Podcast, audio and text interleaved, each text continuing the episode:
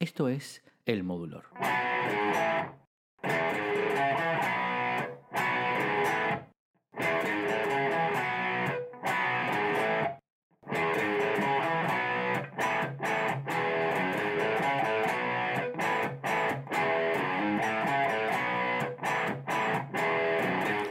Era 1941 y Lester William Polfus, también conocido como Les Paul, resolvió el problema que le quitaba el sueño, montar pastillas y cuerdas en un cuerpo de madera sólida para aumentar el sonido de su guitarra.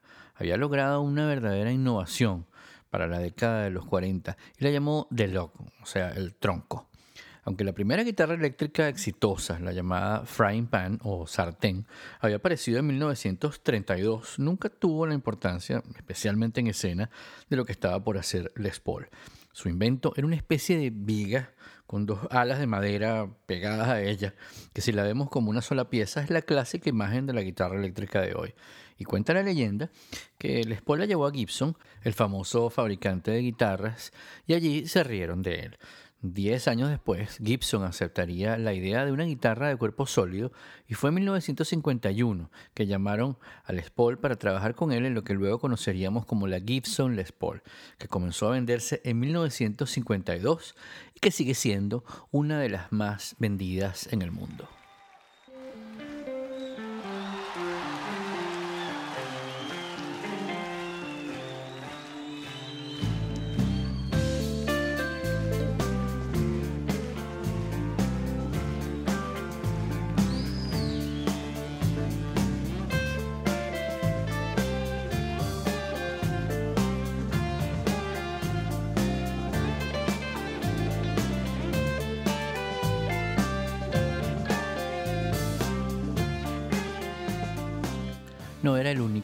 Se encontraba experimentando para lograr innovaciones y por supuesto que hemos escuchado hablar de Leo Fender o de Paul Bixby. Y de hecho existe una controversia sobre quién fue el primero que creó una guitarra de este tipo. Y es que la guitarra eléctrica fue determinante para la creación musical del siglo XX una pieza de tecnología que comenzó a gestarse con el nacimiento de la guitarra española moderna de seis cuerdas en los 1800, con un sonido que es parte casi inseparable de cualquier melodía del rock.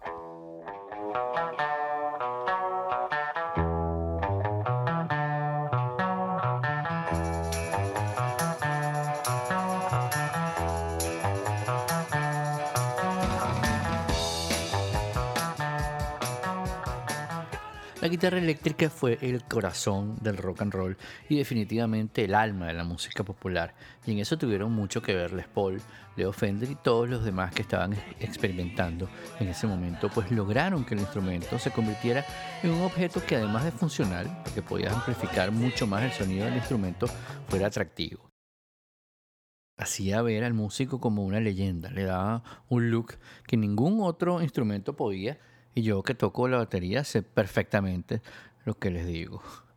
Buscando la perfección del sonido, irónicamente también se encontró la perfección visual.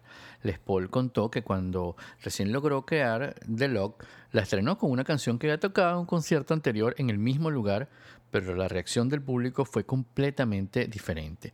Hubo baile y euforia como no se lo esperaba y su conclusión fue que la gente también escuchaba con la vista. Así, la guitarra eléctrica fue el resultado de una búsqueda de soluciones para amplificar el sonido de la guitarra acústica y cuando por fin se logró no solo se consiguió mayor volumen, también cambió para siempre la música pop.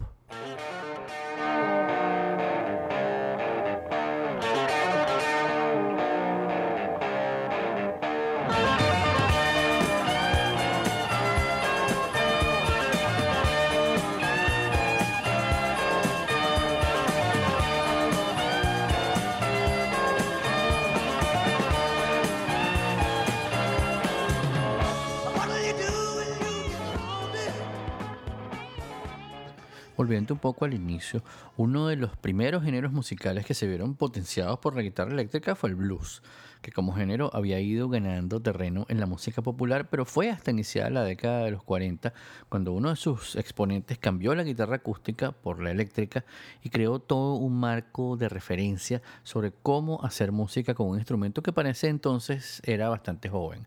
El nombre de este exponente era McKinley Morganfield, mejor conocido como Muddy Waters.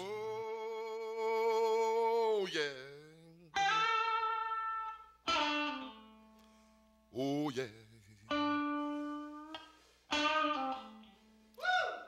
Everything, everything, everything gonna be all right this morning. Oh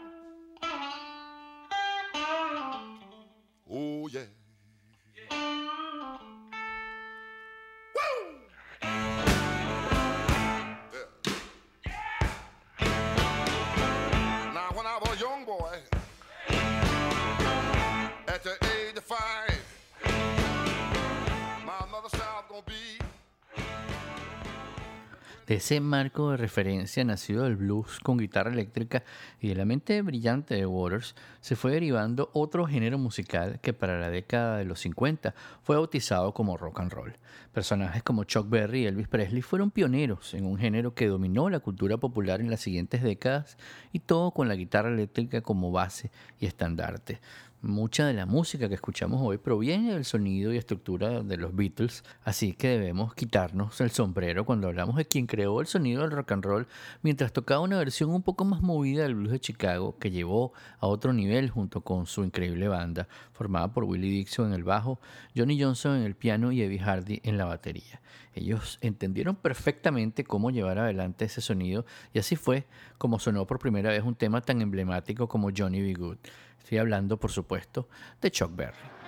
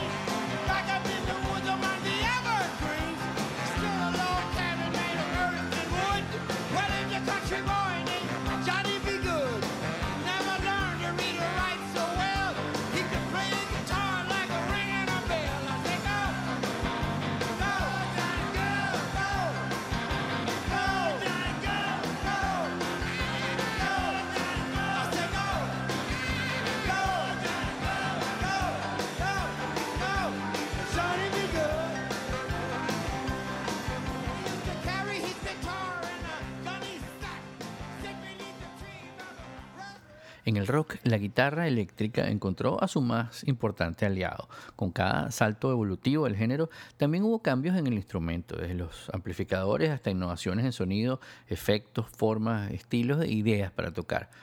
Más adelante, músicos como Jimi Hendrix, Eddie Van Halen, Pete Townshend, Jimmy Page y muchos más le enseñaron al mundo que no solo existía una forma de tocar la guitarra y que sus posibilidades de sonido y estilo eran infinitas. Además, inspiraron a las siguientes generaciones a seguir utilizando la guitarra eléctrica como base de su música, como elemento infaltable y determinante. Y ese fue el momento en el que definitivamente se metió en la historia de la música pop. Sigamos entonces haciendo este recorrido por la música de algunos de mis guitarristas favoritos, eh, los que le han dado sonido y estilo a la música que más nos gusta.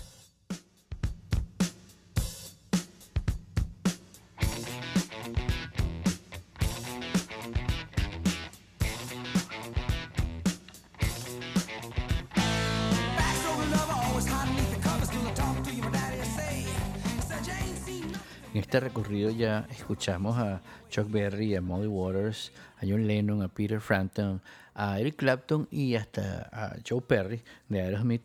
Pero ahora vamos con el resto de la lista. Continuamos con Pete Townshend, que no es un tipo muy amigo de interpretar solos de guitarra, por lo que mucha gente no lo identifica como un gran guitarrista, pero es un personaje importantísimo en la historia del rock.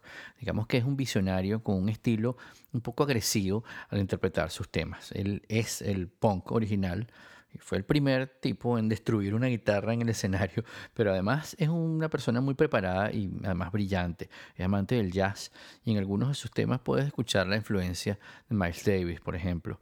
Es uno de los primeros que usó el feedback al tocar, probablemente influenciado por la música avant-garde europea. Los acordes que usó en los temas de The Who fueron brillantes si consideramos cuán lleno de sonidos estaba el escenario con toda la fuerza de la batería y el bajo de las canciones de ese grupo.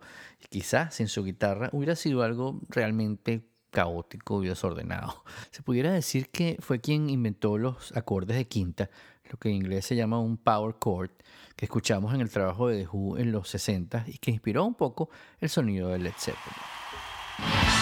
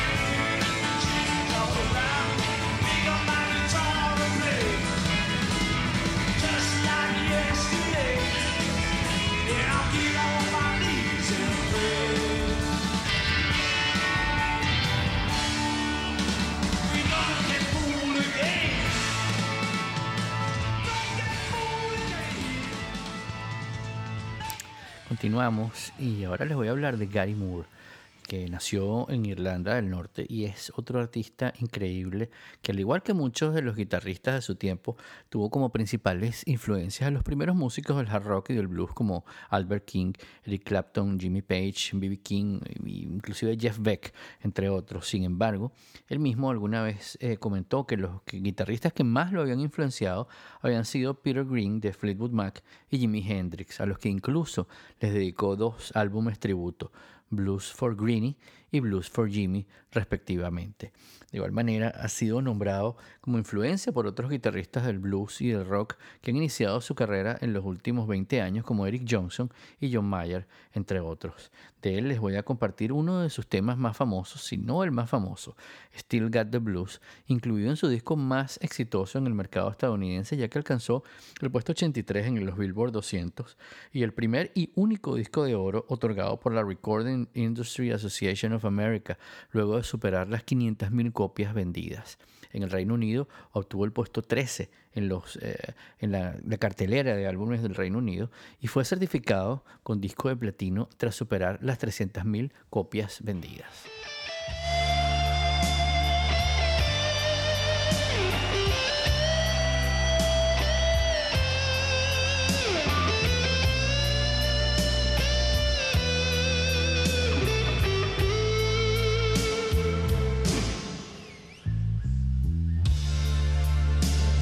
Be so easy to give my heart away. But I found out the hard way there's a price you have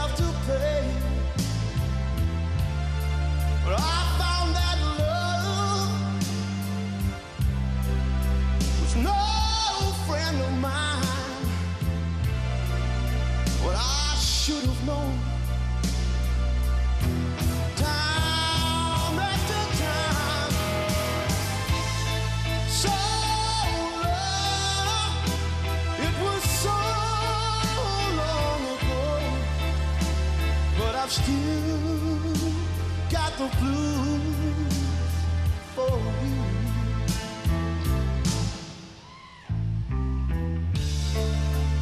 Used to be so easy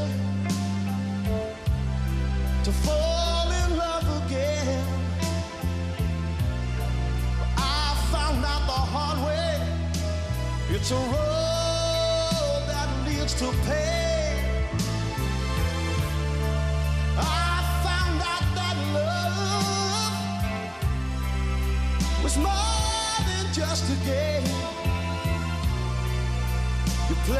To win, but you lose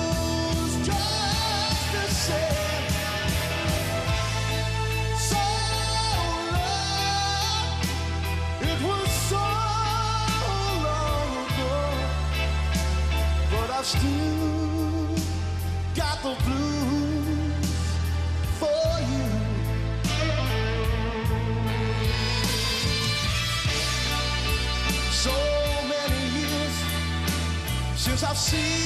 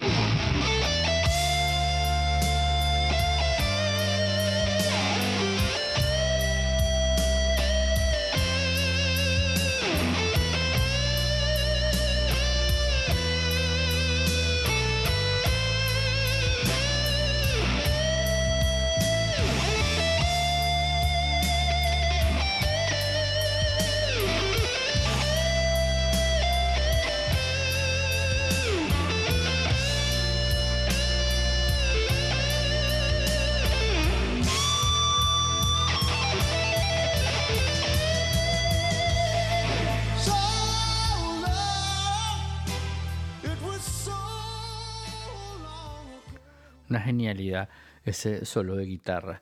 Y una genialidad es la carrera del siguiente guitarrista de mi lista, que quizás es uno de mis dos favoritos hiciera un top 2. quizás sea el único guitarrista que además tiene un título en astrofísica y sí, obviamente estoy hablando de Brian May. Uno de sus primeros objetivos fue poner armonías de guitarra de tres partes en un disco. Una tontería, como esos aullidos orquestales que escuchamos en Killer Queen. Hasta su propio instrumento proviene de los rincones, digamos, de su imaginación. La famosa Red Special, su guitarra, fue construida originalmente por May y su padre a principios de los 60, con partes que encontró en su garage, en su casa, como por ejemplo madera de su chimenea. Tan genial es Brian May que uno de los guitarristas más virtuosos de la escena del rock, como lo es Steve Bay, eh, dijo una vez que él puede imitar a cualquier guitarrista con solo escucharlo, pero a Brian May no, porque eso ya es caminar en un nivel muy superior.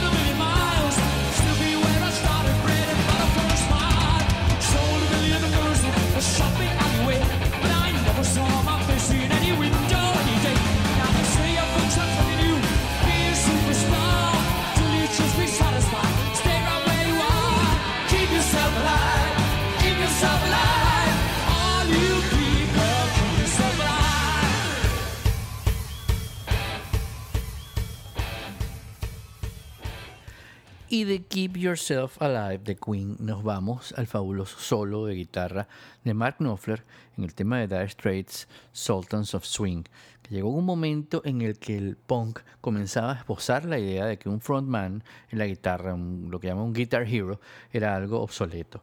Aún así, Knopfler construyó una reputación como un virtuoso intensamente creativo, un compositor extraordinario y un maestro en la interpretación de un gran rango de tonos y de texturas, desde las distorsiones en Money for Nothing a la precisión en Tunnel of Love. Una de las claves del sonido de Knopfler es que toca la guitarra con sus dedos, sin uñas, sin púas. Eh, tocar con tus propios dedos, dice Knopfler, te ayuda a proyectar tu alma en el sonido.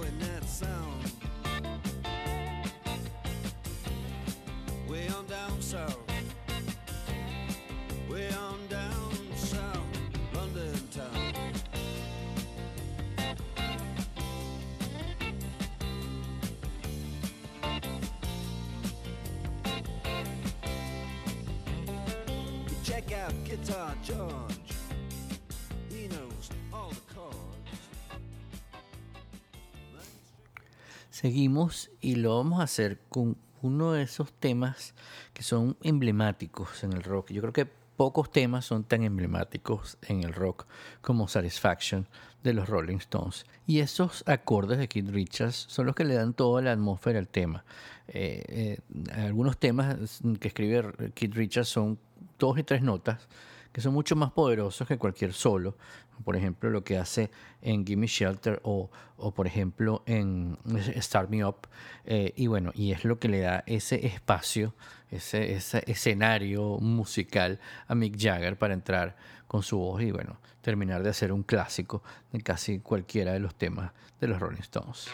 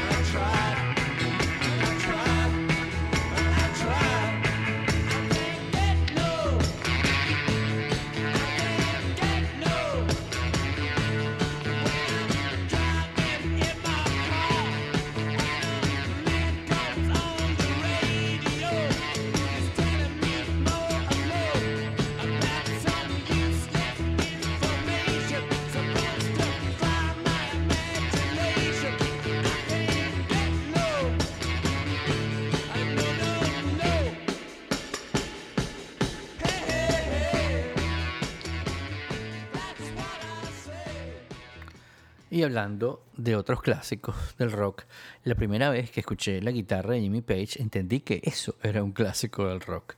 Y no solo se trata de ese sonido que te transporta, sino lo que hace con el resto de la canción. Eh, sabe perfectamente cuál es el sonido que quiere lograr y tuvo esa visión de cómo ir más allá de los estereotipos ya preestablecidos, de qué es lo que podía hacer una guitarra y qué no. Además de eso, eh, escribía las canciones, las interpretaba, hacía la producción. Quizá desde Les Paul ningún otro guitarrista haya podido decir que hacía eso.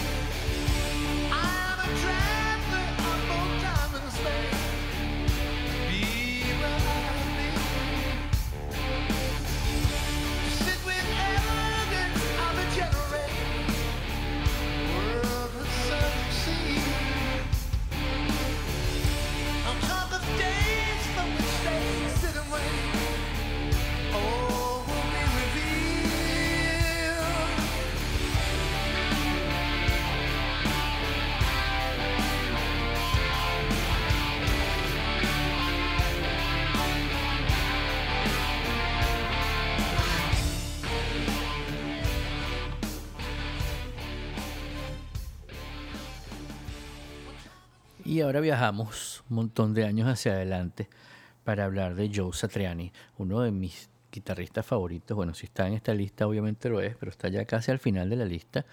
Eh, Joe Satriani ha sido reconocido desde sus inicios como un músico de, de un elevadísimo nivel instrumental desde su consolidación con Surfing with the Alien lanzado a finales de los años 80. Su versatilidad, su limpieza al interpretar y su creatividad a la hora de tocar y componer le han hecho merecedor de elogios de parte de muchísimos músicos muy famosos, en su mayoría colaboradores que han compartido escena con él.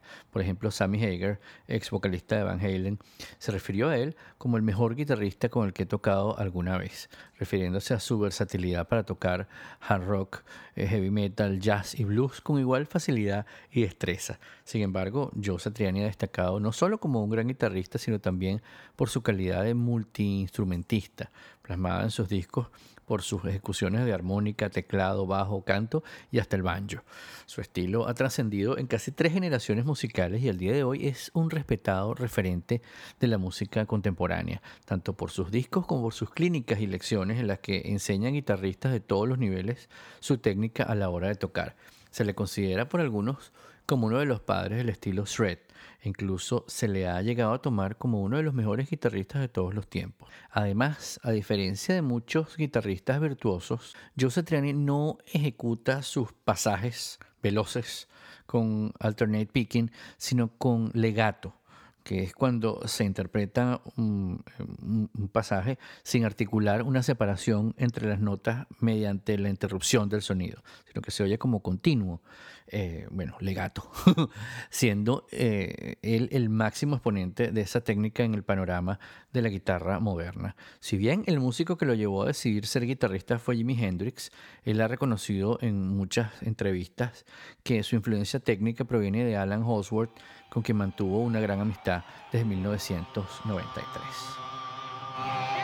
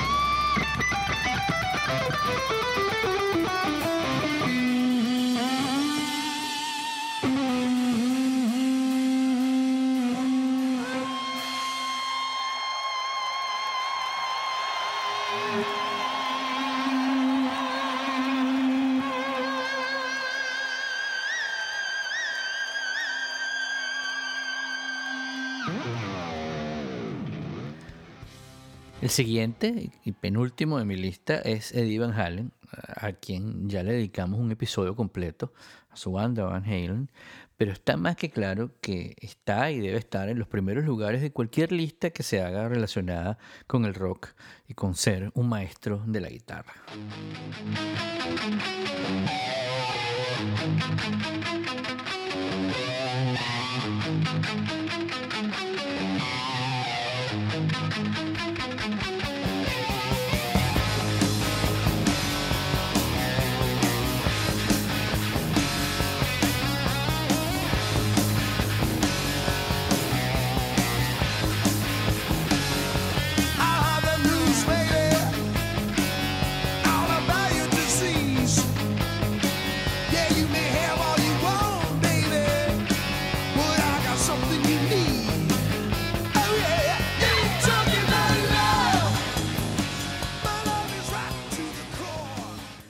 Llegamos al final de esta lista, que por supuesto debería tener varios, eh, varios capítulos, porque eh, estos no son todos mis guitarristas favoritos, ni- pero sí mm, traté de reducirlo, entre comillas, a unos pocos, sigue las comillas, guitarristas que mm, tienen esos son- son- sonidos, eh, digamos, definitorios, fini- sonidos que definen eh, e- estilos que, que i- inspiran a otros artistas y que han inspirado y siguen inspirando a otros artistas del rock y del pop. En el tope de la lista, por supuesto, siempre tiene que estar Jimi Hendrix, que fue eh, quien hizo mm, explotar en las mentes de los músicos modernos la idea de lo que la música rock debía ser. Él mm, mm, manipulaba la guitarra a su antojo en el escenario y en el estudio.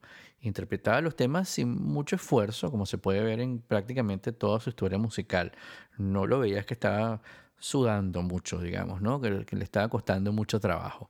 El tema más hermoso de su catálogo musical es Little Wing, eh, que como guitarrista es un tema que puedes estudiar toda tu vida y nunca interpretar de la forma tan apasionada como lo interpreta Por ejemplo, hay muchas discusiones acerca de quién fue el primer guitarrista en usar feedback, pero realmente no importa porque Hendrix lo hacía mejor que ninguno.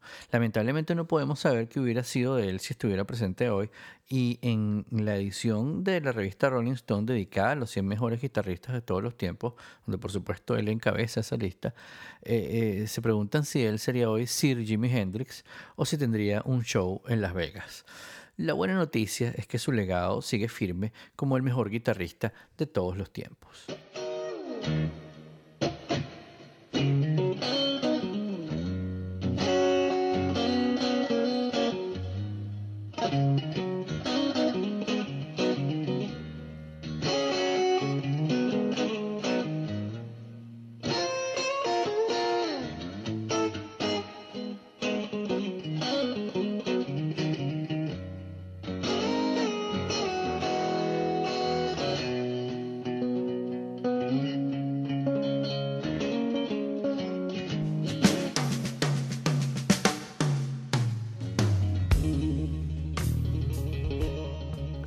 Me despido agradeciéndoles por acompañarme en un episodio más del Modulor y les recuerdo que lo pueden descargar o escuchar en su plataforma favorita como Apple Podcast, Google Podcast, iHeartRadio y Overcast. Por supuesto que pueden suscribirse a mi lista de correo entrando en todo.elmodulor.com o dejarme sus comentarios en mis redes sociales, en todas me encuentran como arroba modulor.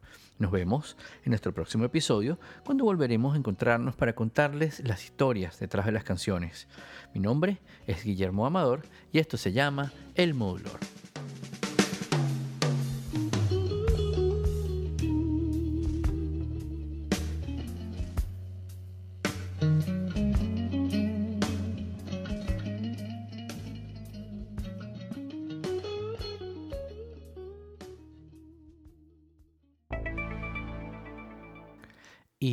Que se quedaron hasta acá, les voy a compartir un bonus track. Este es un tema grabado por Brian May cuando al morir Freddie Mercury él trata de olvidarse un poco de Queen y lanza su carrera solista con una banda que se llamaba la banda de Brian May, tal cual. El tema se llama Since You've Been Gone y bueno, espero que lo disfruten.